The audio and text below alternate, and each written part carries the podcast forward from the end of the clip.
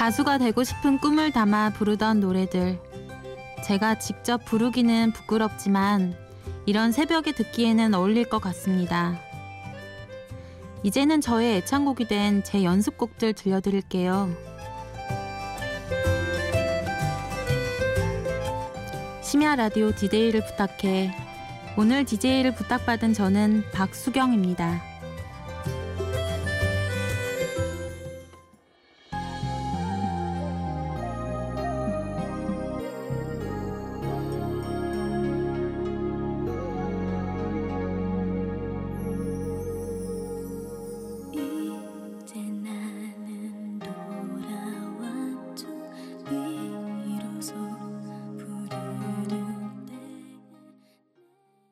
첫 곡으로 박정현의 영혼까지 기억되도록 들으셨습니다.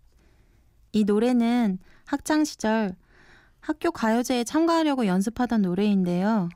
쉬는 시간마다 학교 뒤뜰에서 혼자 연습하고는 했었어요. 무대에 서고 싶은데 잘 부르는지 확신은 안 서고 용기가 없어 망설이다가 신청기간이 지나버려서 가요제에 나가지는 못했습니다. 역시 사랑이든 뭐든 인생에서는 타이밍이 중요한 것 같습니다. 이런 프로그램이 있다는 걸 알았을 때 저는 냉큼 하겠다고 했어요. 이 새벽에 언제 또 제 목소리가 전파를 타겠습니까? 하길 참 잘했다는 생각이 듭니다. 제 소개를 드려야겠네요. 전 박수경이라고 하고요. 고등학교에서 도서관 사서로 일하고 있습니다. 또 오랫동안 동화를 쓰고 있는 작가 재망생이기도 합니다. 저는 어릴 때는 꽤 오랫동안 가수가 되고 싶었는데요. 사실 동화를 쓴 덕분에 가수의 꿈을 접을 수 있었어요. 같이 동화 쓰는 언니들이 저보다 연배가 좀 있으셨거든요. 제가 뜨문뜨문 노래를 부르면 어린이 재롱잔치 보듯 흐뭇해하셨어요. 그러니까 자꾸 바람이 들더라고요. 나 진짜 잘하나? 재능 있나? 그러다가 급기야 연예 기획사에 오디션까지 보러 갔는데요.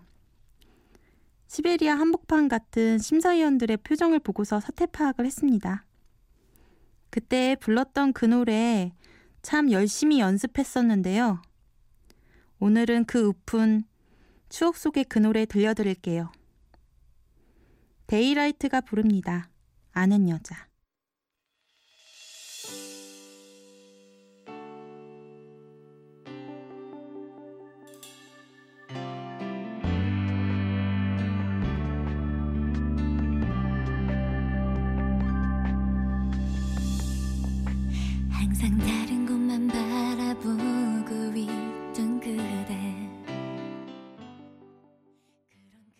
데이라이트의 아는 여자 듣고 오셨습니다. 여러분은 운이 좋다고 생각하는 편이세요? 저는요, 그다지 운이 좋은 편이 아니에요. 특히 당첨운 같은 건 완전 꽝이에요. 에너지 드링크 따면 나오는 한 병 더 이런 거조차 된 적이 없어요. 근데 딱 한 번 라디오에 제 사연이 나온 적이 있었어요. 윤종신 씨가 2시에 데이트했을 때인데요. 청취자들에게 어떤 법이 있으면 좋겠냐고 물었거든요. 그때 제가 남자친구랑 헤어진 지 얼마 안 됐을 때였어요. 마음은 엉망진창인데 나 실연 중 이렇게 푯말을 붙이고 다닐 수도 없고 가족들한테도 티낼 수가 없었어요. 근데 아무런 일 없었던 일처럼 평소대로 지냈는데요. 아, 진짜 나라에서 보장하는 이별 휴가 같은 게 있었으면 좋겠더라고요. 그래서 이별 휴가법이 있으면 좋겠다고 보냈어요. 슬픈 노래도 신청했고요. 그게 라디오에서 소개되었어요. 그때 신청곡이 이소라의 안녕이었는데요. 노래 듣고 있으려니까 그냥 와르르 무너지더라고요. 와인 한 병 사들고 저 혼자 노래방으로 직행, 이소라 노래를 메들리로 불렀어요. 못 마시는 술을 탈탈 털어 다 마시고 혀 꼬부라진 소리로 마이크를 부여잡았습니다. 네, 당연히 눈물 범벅이었고요. 그게 나름 짧은 제 이별 휴가였어요. 그때 불렀던 노래들 중에서 2곡 들려드릴게요. 이소라의 안녕, 그리고 이상은의 여름별입니다.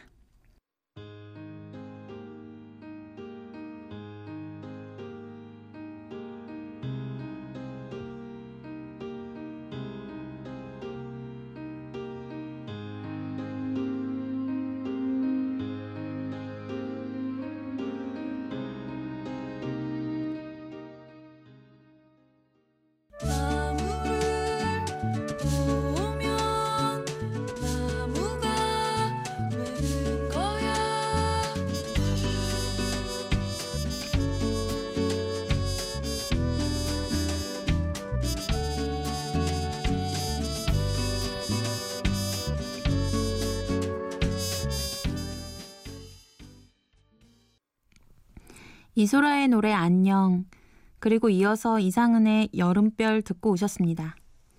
여러분은 지금 심야 라디오 DJ를 부탁해를 듣고 계시고요. 저는 일일 DJ 동화작가 지망생 박수경입니다. 앞에서 제가 동화작가 지망생이라고 말씀드렸는데요. 동화를 쓰고 계속해서 어딘가에 제 글을 보낸 지 15년쯤 됐어요. 간간히 잡지나 웹사이트에 글을 실린 적은 있는데 아직까지 작가로서 이렇다 할 성과는 없습니다. 제가 방송작가로도 일했고 대학원에서 공부도 하다가 지금은 고등학교 도서관 사서가 되었어요. 아이들하고 얘기를 하다 보니까 글이 예전보다 더 잘 써지더라고요. 그 나이 또래들은 뭐든 처음 겪는 일이 많잖아요. 사랑도 처음이고 이별도 처음이고요. 사랑할 때 찾아오는 열정과 환희, 이별 후에 겪는 좌절과 아픔, 그 모든 반응들의 영혼이 살아있어요. 감정에 팔딱팔딱 맥박이 뛰어요. 아이들을 보고 있으면 부럽습니다. 어른이 되면 좀 회색빛이 되고 감정에도 솔직해지기 어려워지잖아요.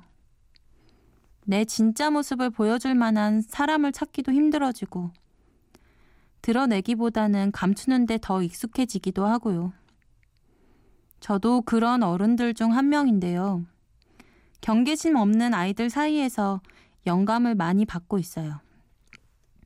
아이들의 첫사랑처럼 영혼을 건드리는 싱싱한 글을 쓸 수 있다면 그때 저도 좋은 작가가 되지 않을까 싶습니다. 우리 학교 아이들이 생각나는 풋풋한 노래 한 곡 듣고 가겠습니다. 이소은, 그대로 좋아. 궁금하지 모르겠지 지금 내가 어떤 생각하는지 전혀 눈치 없는 전진난만한 이소은의 그대로 좋아 듣고 오셨습니다. 고등학교 아이들의 절대 관심사 연애인데요. 어쩌다 보니 제가 일하는 도서관이 아이들 연애 상담소가 되어버렸어요. 저한테 사랑의 아픔을 털어놓는 친구 중에 남자친구가 있는 여자아이를 좋아하는 녀석이 있어요. 무척 능청스럽고 활발한 아이인데 그 여자애만 나타나면 어디로 사라져요. 남자들이 고백하기 전에 딱 한 가지만 생각한다면서요. 받아줄까 차일까. 근데 남자친구가 있는 여자를 좋아한다. 이건 하루에도 몇 번씩 마음속에서 스타워즈가 일어난다는 거예요.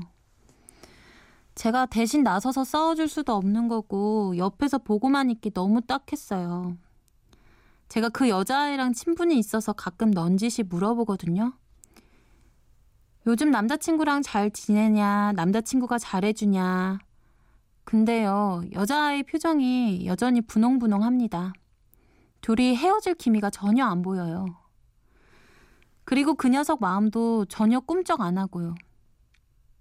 녀석은 여자아이의 다음 남친이 될 기회만 노리고 있어요. 어린 왕자에 나오는 것처럼 내가 좋아하는 사람이 나를 좋아하는 일은 기적인가 봅니다. 노래 듣고 가겠습니다. 제니퍼 허드슨의 러브 아이 두, 이어서 제이 레빗의 My Favorite Things.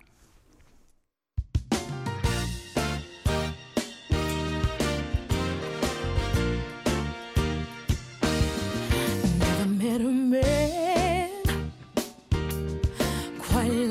you, doing all you can, making my dreams come true. One, two, one, two, three, two, two, three. Raindrops and roses and whiskers on kitten, rockabilly catters and one woolen mitten. Brown paper packages tied up with strings. These are a few of my favorite things. 제이레빗이 많이 아쉽나 봐요. 저도 많이 아쉬워요. 여기 DJ를 부탁해 진짜 하고 싶어서 왔는데 많이 떨려서 엄청 긴장되고 어깨가 막 자꾸 힘이 들어가고 그러네요.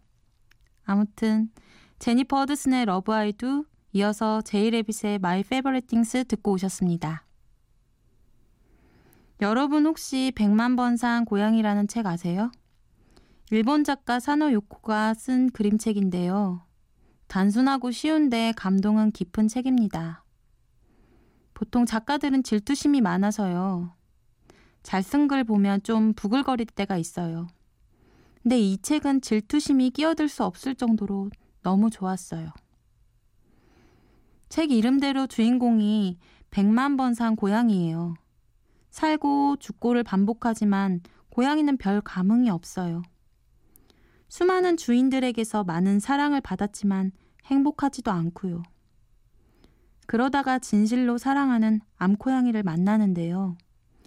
사랑스런 새끼들도 낳고 행복하게 삽니다. 그런데 자신이 사랑한 암고양이가 죽었을 때 100만 번 죽고 살아난 그 고양이는 다시 살아나지 않아요. 별 의미 없이 되풀이되는 삶. 그런 삶에서는 죽음도 사건이 되지 않지만 사랑을 하고 지키고 싶은 것들이 생기면 작은 일 하나하나가 다 의미가 생기고 죽음마저 아름다워지는 것 같습니다. 우리는 100만 번 살 수 있는 것처럼 살아가지만 우리 생은 단 한 번이잖아요. 그러니까 후회하지 않게 잘 살아야겠죠. 자, 노래 한 곡 들을까요? 이승환의 노래입니다. 그 한 사람.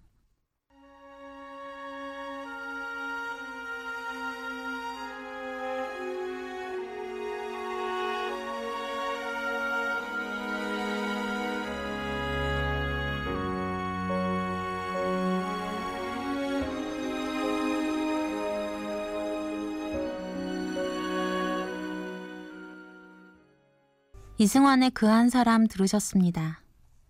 예전에 저도 방송국에서 일했었는데요. 자료실에서 일했었어요. 그래서 오랜만에 방송국 와서 지금 좋네요. 잘하고 싶었는데 지금 방송한 지 한 40분 지났거든요. 근데 꼭 한눈에 반한 남자 앞에 선 것 같이 너무 떨려요. 손이 막 부들거리고 목이 엄청 타요. 중요하다고 생각하는 거 앞에서 왜 더 그러는 걸까요? 그런 제 마음을 닮은 노래 들려드릴게요. 이문세, 사랑은 늘 도망가. 눈물이 난다 이 길을 걸으며 그 사람 손길이 자꾸 생각이 난다. 붙잡지 못하고 가슴만 떨었지 내 아름답던 전 동화를 쓰면서 신화나 전설, 민담에도 관심을 갖게 됐어요. 점성학이나 심리학도 공부하게 됐고요. 잘 모르는 얘기를 쓰면 읽는 사람이 다 알아요. 가짜라서 몰입이 안 되거든요. 그런 얘기는 상투적이고 전형적이 돼요. 당연히 재미가 없죠. 아는 얘기를 써야 디테일이 살고 재미가 있을 텐데요. 직접 체험하는 거는 한계가 있으니까 공부를 해야 해요. 근데 가장 많이 공부가 되는 건요. 사람을 가까이서 찬찬히 관찰하는 거예요. 사람들이 하는 말이나 행동에는 다 이유가 있더라고요. 세심하게 주의를 기울이면 어느 정도는 볼 수 있어요. 단어의 선택, 자주 쓰는 말, 얼굴 표정, 말의 뉘앙스, 손짓, 몸짓 등등. 그 모든 걸 유심히 봐야 돼요. 관찰하면 할수록 실력이 늘어납니다. 좋아하는 사람 마음을 알고 싶어 심리 테스트 해보신 분들 많이 있죠? 제가 보기에는 길을 잘못 들어서신 겁니다. 그냥 좋아하는 그 사람을 만나서 찬찬히 살펴보세요. 괜히 용한 점집 찾아다니는 것보다 그 편이 훨씬 낫습니다. 믿어보세요. 이번에 들려드릴 노래는 저랑 비슷한 이야기를 하고 있어요. 이 노래 듣고 가겠습니다. 박진호의 심리 테스트. 그리고 이어서 부가킹즈의 여행길도 듣겠습니다.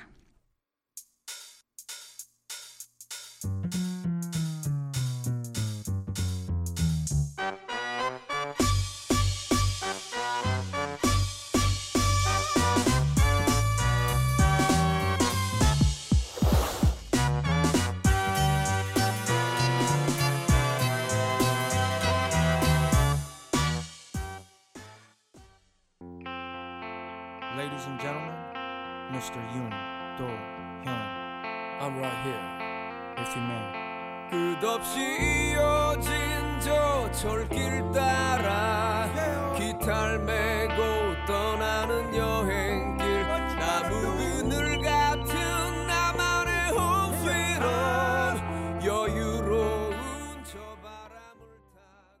박진호의 심리 테스트 들으셨는데요. 이 노래 진짜 반가우시죠? 피디님이 이 노래 선곡 잘했다고 칭찬해 주셨어요. 저도 진짜 좋아하는 노래예요. 이어서 부가킹즈의 여행길 듣고 오셨습니다. 여러분은 여행 자주 다니세요? 전 예전에는 여행 많이 다녔었는데요. 여행지에 도착했을 때 낯선 느낌을 좋아했거든요. 요즘은 아이 키우느라 통 못 가고 있었는데 오랜만에 한 서울 나들이에서 살짝 여행 기분 느꼈습니다. 좋은 추억 하나 쌓고 갈 수 있을 것 같아요. 이 방송이 끝나면 전 다시 평범한 작가 지망생으로 돌아갈 텐데요. 좋은 글을 쓰고 싶다는 마음보다 충분히 괜찮은 사람이 되고 싶다는 생각이 듭니다.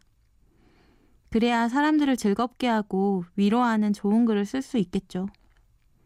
그런 책으로 여러분과 다시 만날 수 있다면 좋겠습니다. 제 필명이 나무기린인데요. 제 책 나오면 반가워해주세요. 지금까지 저는 동화작가 지망생 박수경이었고요. 끝곡으로 베란다 프로젝트의 기필코 전해드리겠습니다. 늦은 시간까지 들어주셔서 고맙습니다. 왜 이렇게 안 풀려 하루 종일 책상 앞에 앉아 머리 싸매고 울어도 왜 이럴까 모두 뻔한 얘기 어디선가 한번